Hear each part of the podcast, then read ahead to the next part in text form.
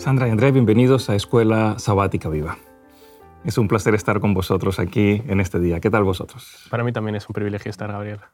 Muy bien, muy bien. Ya con un poquito de penita, ¿eh? estamos llegando poco a poco al final de este trimestre. Sí, sí, sí. Pero bueno, ha sido una gran bendición poder analizar este, este tema tan importante de la muerte desde la perspectiva bíblica y poder entender también esa gran promesa de la resurrección. pero no os pongáis tristes antes de tiempo, que todavía nos quedan algunas. ¿eh? Sí, sí, sí. Bueno, muy bien. Eh, en esta semana vamos a analizar un tema que tiene que ver con la cosmovisión bíblica y cómo debemos permanecer firmes en la verdad sobre la naturaleza de la humanidad y sobre todo de la muerte. Entonces, para poder entender esto mejor, debemos hablar sobre lo que es realmente esa concepción eh, bíblica del ser humano. Y para esto me gustaría comenzar con un texto bíblico que encontramos en el libro de Lucas, Lucas capítulo 2, versículo 52. Es un texto precioso que conocemos, que normalmente utilizamos cuando trabajamos con los niños para mostrar, ¿verdad?, cómo el Señor realmente quería a los niños y así como Jesucristo creció, así nuestros niños también deben crecer. Dice, y Jesús crecía en sabiduría, en estatura y en gracia para con Dios y para con, los hombres. Saben, aquí encontramos nosotros la parte holística del ser humano, la parte integral del ser humano. Podemos decir que la sabiduría se refiere a esa parte mental. Jesucristo crecía, eh, se desarrollaba mentalmente. Podemos decir que cuando crecía en estatura se refería a la parte física también y la importancia de que nosotros cuidemos de nuestro cuerpo. Y cuando habla acerca de que tenía gracia para con Dios, entonces hablamos de esa parte espiritual, esa comunicación que él tenía con su Padre. Y cuando miramos la parte de los hombres, estamos hablando de esa parte social. Así que quiero destacar allí cuatro elementos que en este texto bíblico encontramos, que es la parte mental, física, espiritual y social. Estaba pensando de este texto bíblico, qué importante sería que en nuestras iglesias, cuando hagamos la planificación estratégica de las actividades para el año, lo podamos hacer teniendo en cuenta estos cuatro elementos, porque a veces nosotros limitamos la parte de la religión solo a la parte espiritual, pero lo mental, lo social, lo, físico, correcto, pues que se encargue otro tipo de, estamentos. Pero aquí encontramos que no, que la religión como tal involucra toda la vida del ser humano. Por lo tanto, me parece que es importante que las iglesias, cuando hagan la planificación de sus actividades, tengan actividades que involucren estas cuatro áreas, porque construyen todas las dimensiones, construyen lo que es el ser humano eh, como tal.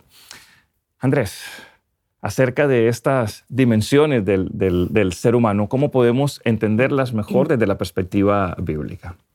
Creedme que no me voy a cansar de repetirlo una y otra vez. La ciencia bien entendida revela lo que la palabra escrita de Dios ya ha dicho. La ciencia nos ayuda a entender. Y este versículo de Lucas 2.52 ah, es la base bíblica que tenemos para el modelo biopsicosocial espiritual que tiene la psicología adventista. Y, es, y es impresionante porque vemos aquí, tú, tú, lo has mencionado, lo biológico, cómo crecía en vigor, en estatura, cómo se hace énfasis en ese cuerpo físico. Después, el aspecto cognitivo, mental. Después, gracia ante Dios, lo espiritual, eso que tan enfatizado en nuestras iglesias y tan importante también. Y ante los hombres, cómo debemos promover la interacción relacional entre nosotros, cómo debemos respetarnos, cómo debemos amarnos, oye, a tal persona no ha venido a la iglesia, a tal persona le gustaría venir. Oye, pues promover esas relaciones. Claro. Ahora vemos cómo Cristo no solamente fue un modelo en, el crecimiento mientras estuvo aquí en la tierra, creció en todas estas dimensiones y su ministerio eh, fue en, todas estas dimensiones, porque ah, trabajó con las personas y esas personas eh, fueron cubiertas en todas esas necesidades, en las necesidades físicas, en las necesidades espirituales, en las necesidades mentales, psicológicas y en las sociales también, porque todas las enseñanzas de Jesús abarcaban y cubrían todas estas dimensiones. Entonces, qué importante, bueno, lo tomo desde el lado eh, de, educación, ¿no? Qué importante la educación integral. El ministerio de, de Cristo era integral. Bueno, era un triple ministerio, ¿no? Porque era predicar, enseñar y sanar, pero abarcaba y cubría cada una de las necesidades en cada una de las dimensiones de nuestro, nuestro ser. Por eso es tan importante también eh, cómo trabajamos en las iglesias, en nuestras iglesias, eh, en nuestras escuelas, en nuestros hogares. A veces nos preocupamos mucho por la parte física de nuestros niños, que coman bien, que tengan todos sus nutrientes, y la parte psicológica, y la parte mental, y la parte emocional de ellos. Así es. ¿Mm?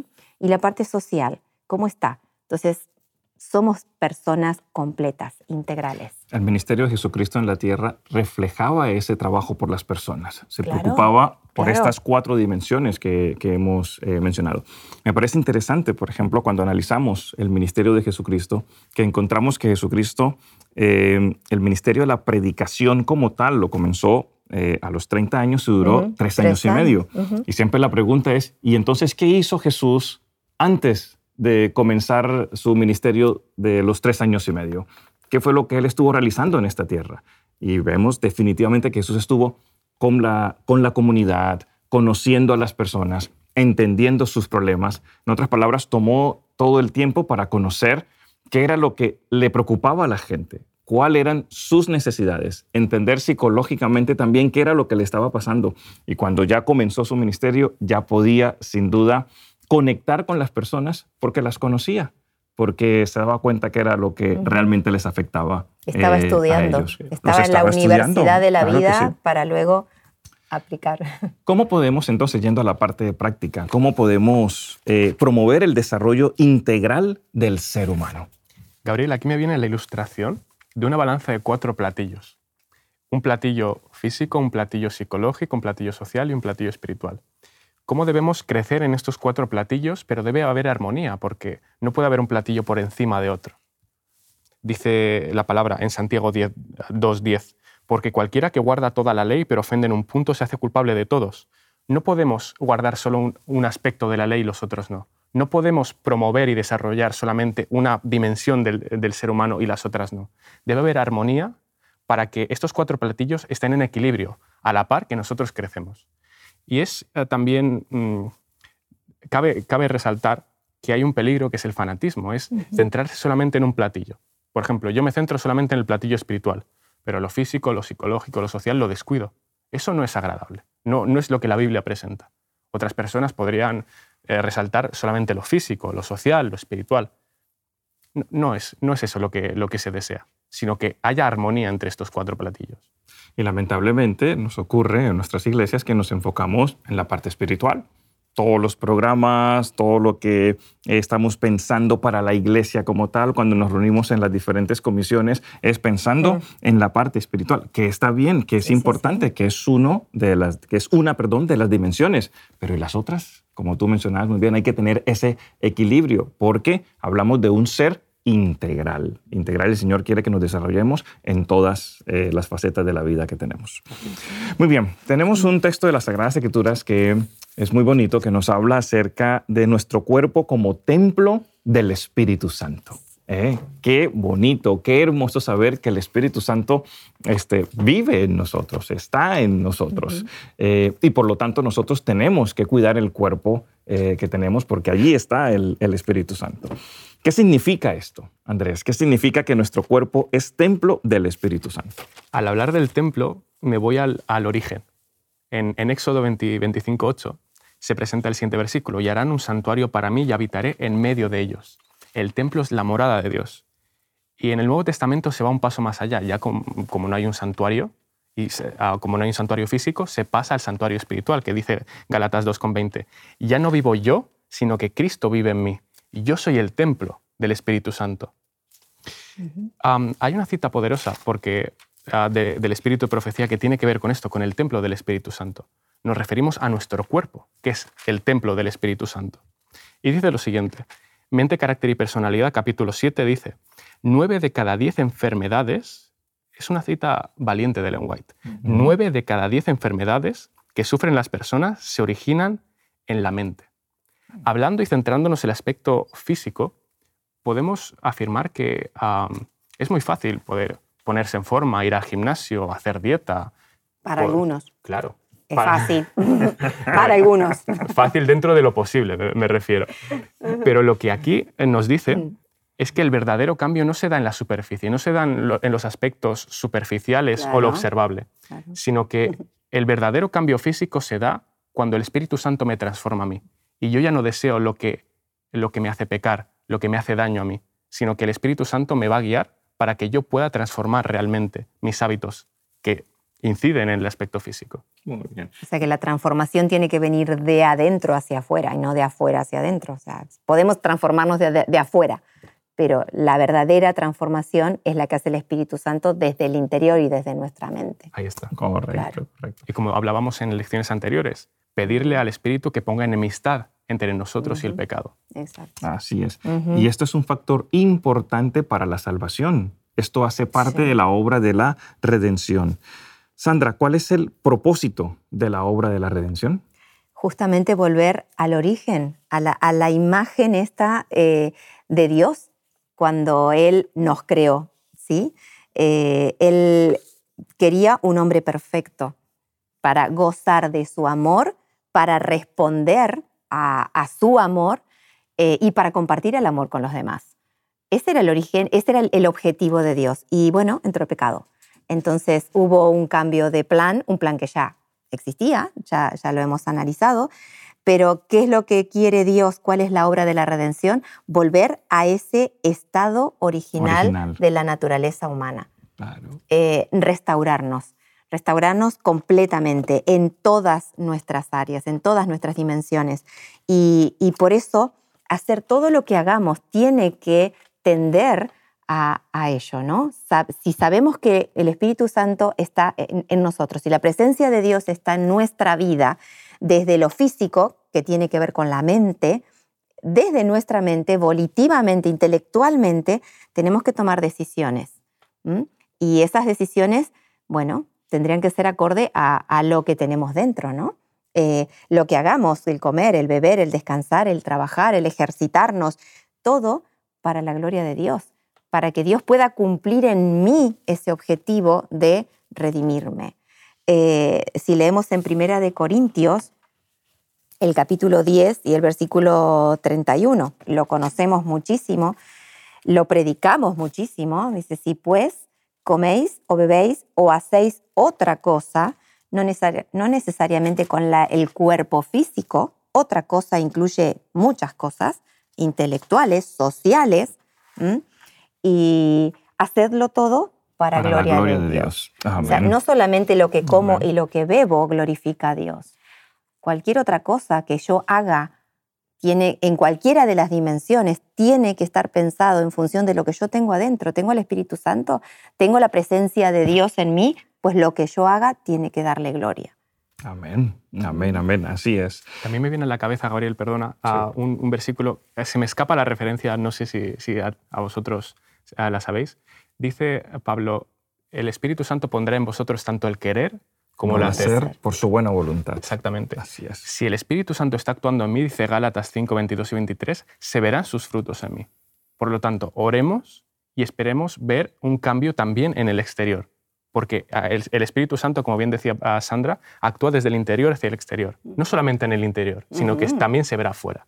Pero, pero, hay un pero. Estamos en este mundo de pecado y muchas veces las personas tienen eh, la presencia de Dios en sus vidas y hacen todo para gloria de Dios. E igual viene la enfermedad. Así es. Igual viene el dolor. Así es. Igual viene la muerte.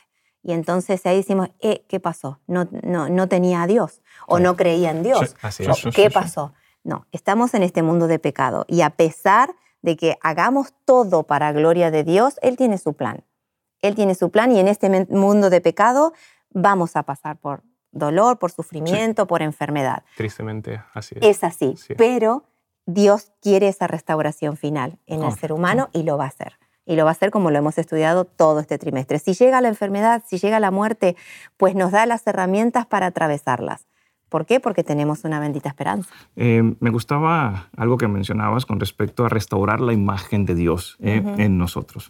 Estamos hablando acerca de la cosmovisión bíblica y la cosmovisión integral del ser humano. Eh, cómo tenemos estas facetas, ¿no? estas dimensiones importantes de la parte espiritual, de la parte social, de la parte eh, mental, y cómo nosotros debemos hacer para que el ser humano pueda crecer en todas estas dimensiones. Ya vimos que uno de los elementos importantes es que podamos tener el Espíritu Santo en nosotros y la obra que el Espíritu Santo hace en nosotros. Y hay otra faceta importante que tiene que ver con lo que dice Pablo de poder tener la mente de Cristo. Andrés, ¿qué significa que nosotros podamos tener la mente de Cristo? Os voy a decir que he encontrado un versículo que me ha fascinado desde todos los puntos de vista. No tiene desperdicio ninguna expresión que encontramos en él. Es el de Romanos 12.2. Ah, si alguien lo quiere leer, por ejemplo, Sandra. No os conforméis a este mundo, sino transformaos por medio de toda por medio de la renovación de vuestro entendimiento, para que comprobéis cuál es la buena voluntad de Dios, agradable y perfecta. El primer concepto que debemos resaltar aquí es transformaos. En griego tiene que ver con la metamorfosis. Claro. La metamorfosis, en un sentido físico, es cuando ese insecto pasa de ser larva a un estado de madurez adulta. Lo mismo quiere hacer Dios con nosotros en el plano espiritual. Si nosotros se lo permitimos y decimos, sí, Señor, yo quiero ser ese insecto en tus manos. Yo quiero que practiques en mí la, la metamorfosis y que me transformes. Yo pasaré de ser una larva a ser una persona adulta en los, aspectos espirituales. Pero dice, transformaos por medio de la renovación de vuestra mente. Para entender la renovación de la mente, estamos en, podemos encontrar en Filipenses 4.8 cuando dice, todo lo que es verdadero, todo lo respetable, todo lo justo, puro, amable, en esto pensad. Y vamos a recordar una de las leyes de la mente que también mencionamos en lecciones anteriores, la de la contemplación. Y esto tiene que ver también lo junto con no os adaptéis a las formas de este mundo. Un aspecto muy práctico, yo, como decía la ley de la contemplación, yo soy transformado mediante lo que, contemplo. Si yo voy a encender la televisión, si yo estoy en las redes sociales, en Instagram, en YouTube, si yo me voy de vacaciones, los eventos que yo escoja tienen que estar de manera acorde a mi fe. Yo tengo que contemplar aspectos que me puedan elevar, de tal manera que el Espíritu Santo pueda, pueda transformarme y renovar mi mente.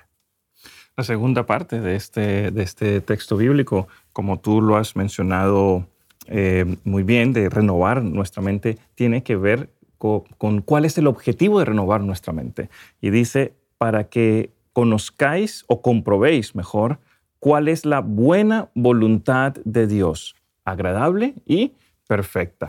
Como tú muy bien lo estabas diciendo, Andrés, lo que yo estoy viendo en televisión, lo que estoy viendo en las redes sociales, tiene que llevarme a conocer cuál es la voluntad de Dios.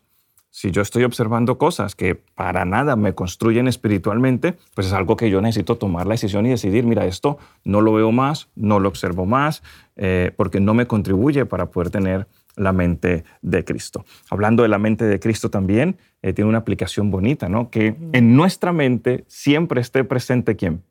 Cristo. Cristo, Jesús, que podamos meditar en su vida, en, su palabra, en las acciones buenas que Él tuvo y que eso nos va a construir eh, en nuestra vida. Gabriel, y en relación a, esto último que mencionabas, decía Pablo, para que podáis comprobar la voluntad de Dios en vuestras vidas. Hay una queja que, se escucha muy, a menudo en el aspecto espiritual que es, no escucho la voz de Dios. Yo, yo estaba intentando poder reflexionar en esto y, y pensar, una ilustración que puede explicar esa, esa, queja. No escucho la voz de Dios. Es como intentar atender una llamada importante en medio de un concierto o de un tumulto de personas. No, no, no, no vayas a responder ahí. Vete a un lugar silencioso, estad quietos, estad callados, estad en un lugar en mm. silencio y conoced que yo soy Jehová. Así es, así es. Muy bien. Sandra, ¿cómo podemos nosotros obtener victoria sobre las tentaciones? Bueno, creo que no podemos. Nosotros no podemos. Eh, esto de las tentaciones, eh, si no tenemos al Espíritu Santo en nuestro, en nuestro corazón, si no tenemos ese, esa vestimenta adecuada para poder estar en este conflicto, la verdad que la victoria mm, está perdida. O sea, nosotros tenemos que valernos de Dios y del poder de Dios para poder vencer las tentaciones. Y Dios nos habla a la mente. Eh, entonces, eh, Dios trabaja a través de nuestro cerebro. Si yo tengo la tendencia o la tentación a hacer algo, pues tengo que prestar atención a mi mente y tengo que tener mi mente en forma saludable no tengo que cansar mi mente o llenarla de, material que no es sano, porque en, ese, en esa mente contaminada Dios no me va a poder hablar y Dios no me va a decir, no me va a poder decir, no, tranquila, esto no te hace bien, trata de hacer otra cosa, pensar en otra cosa, eh, no lo voy a escuchar. Voy a estar en ese medio, en, un montón de ruido o de material que no me ayuda a escuchar la voz de Dios. ¿Mm? Entonces, las tentaciones se, se pueden resistir, pero de la mano de Dios. Dios es el que nos da la fuerza y el que nos da el poder. Vamos a leer, porque es impresionante cómo Dios trabaja en la mente del ser humano, eh, Jeremías 31. En Jeremías 31, 33, eh, Jehová dice, pero este es el pacto que haré con la casa de Israel después de aquellos días, dice Jehová. Pondré mi ley en su mente y la escribiré en su corazón. Yo seré su Dios y ellos serán mi pueblo. En Hebreos 8:10 repite la misma frase, ¿no? Pondré mis leyes en la mente de ellos y sobre su corazón las escribiré. Esto de mente y corazón es, es, lo mismo, ¿no? Es la parte intelectual, la parte volitiva, la parte consciente del ser humano para tomar decisiones. Entonces, Dios habla a través de nuestro cerebro y si nosotros podemos reclamar estas promesas, graba tu voluntad en mi mente, pues ahí voy a tener herramientas para estar firme frente a la tentación. Eh, Dios nos dotó de conciencia cuando nos creó. Esa vocecita que a veces nos salva o que a veces, eh, bueno, tratamos de ignorar. Tenemos en nuestro cerebro eh, las funciones como para percibir la voz de Dios a través de su palabra, a través de la conciencia, a través de algún amigo que está utilizando para decirnos, pero ¿qué estás haciendo? esto no, no es así. O, mm, a ver, fuerza, que podés vencer esto. Se puede lograr. Se puede lograr. Muy bien. Me, venía a la mente, Gabriel, un, ejercicio espiritual que tuve el privilegio de, practicar este verano. En Salmos 119, eh, David expresa su, deseo de, no pecar y le dice a Dios, Señor, no permitas que yo peque. Enséñame tus, tus estatutos, tus testimonios, tus juicios para que yo vaya por el camino correcto. Y e, es interesante porque eh, el Salmo 119 está partido, está dividido en secciones. Tú puedes leer una sección y puedes convertir muy fácilmente, porque las palabras de David son el es el deseo de cada uno de nosotros. Señor, yo quiero hacer el bien. Por lo tanto, ese, ese texto bíblico, tú puedes basar tu oración en él y utilizar las palabras de David en tu propia vida. Exactamente, exactamente. Y algo más sobre la mente eh, nosotros cuando tenemos un pensamiento y siempre el mismo pensamiento recurrente, tú, tú me lo confirmarás, eh, hacemos un surco, ¿no? Es como, es como que una rueda pasa siempre por el mismo lado y se hace como un, huequito, ¿no?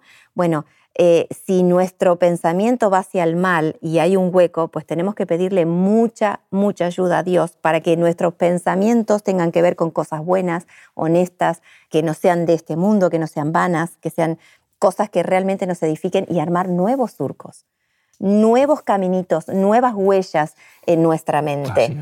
Así, que ahí tenemos mucho para, para hacer con la ayuda de Dios. Si cambiar nuestro enfoque, cambiar nuestra manera de pensar para tener la mente de Cristo. Es nuestra voluntad decidir dejar que Dios actúe, decidir qué cosas voy a pensar.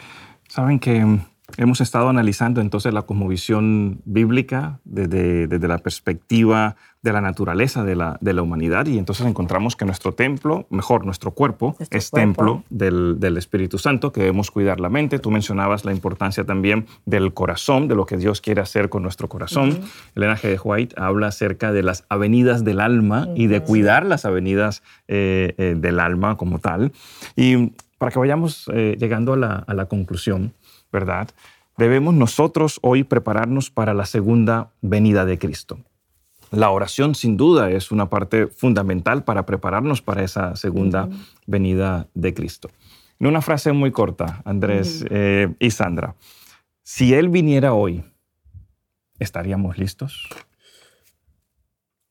A ver, cada día, ¿eh? sí, cada día tiene que ser un día en miniatura. O sea, eh, nacemos, despertamos y dormimos o morimos. Cada día nosotros tenemos que tener la percepción de que Dios puede venir o que puede ser mi último momento consciente. Entonces, estar en paz con el presente y con el pasado. Eso tiene que ver con el perdón. Perdonar y pedir perdón, estar en consonancia con lo que Dios quiere en mi vida, hacer todo para gloria de Dios, pensar lo que realmente me edifica y me lleva a, a que Dios me redima y me salve y me lleve a esa condición original. Tener la meta de que Jesús viene. Así es, muy bien. Andrés. Yo os voy a proponer que practiquemos el deseo. Y me explico. En Apocalipsis 21.4 se nos dice, no habrá más llanto, ni dolor, ni clamor. esos son los aspectos más más feroces ¿no? del pecado. Pero cuánto deseamos que no haya más estrés, no haya más mm. ansiedad, no haya más enfado, más peleas. Me acuerdo de, una anécdota, el pastor Ángel Manuel Rodríguez estaba dando un seminario, se puede encontrar en YouTube, sobre Apocalipsis, y les decía en un momento dado a su, audiencia, ¿no sabéis cuánto deseo que venga Jesús ya y poder romper mis apuntes de exégesis para, para, que ya no los necesite más y que todo esto acabe. ¿Qué deseas tú? ¿Qué deseas? ¿Qué esperas cuando venga la, venida de Jesús? Si lo deseas hoy, estás listo. Claro, si hay alguna falta en nuestra vida, si hay alguna falla, si hemos cometido algún perdón, tenemos la oportunidad de orarle a Dios, pedirle perdón a Dios por nuestros pecados y estar listos para su segunda venida. Sigamos pidiéndole, pidiéndole a Dios que no, no demore más su venida, que venga pronto, que lo necesitamos y que, nos, que podamos estar preparados y listos para encontrarnos con Él en las nubes de los cielos. Amén. Muchas gracias, eh, Sandra y Andrés, por vuestras aportaciones. Que el Señor os bendiga. Hasta la próxima. Hasta la próxima. Nos vemos la próxima semana. Te invitamos a tener una experiencia más allá del sábado, convirtiendo tu unidad de acción en una iglesia hogar, en donde la Biblia, la oración intercesora, la fraternidad y la testificación sean vuestro estilo de vida. Así experimentaremos un poder renovador en la Iglesia y en el cumplimiento de la misión.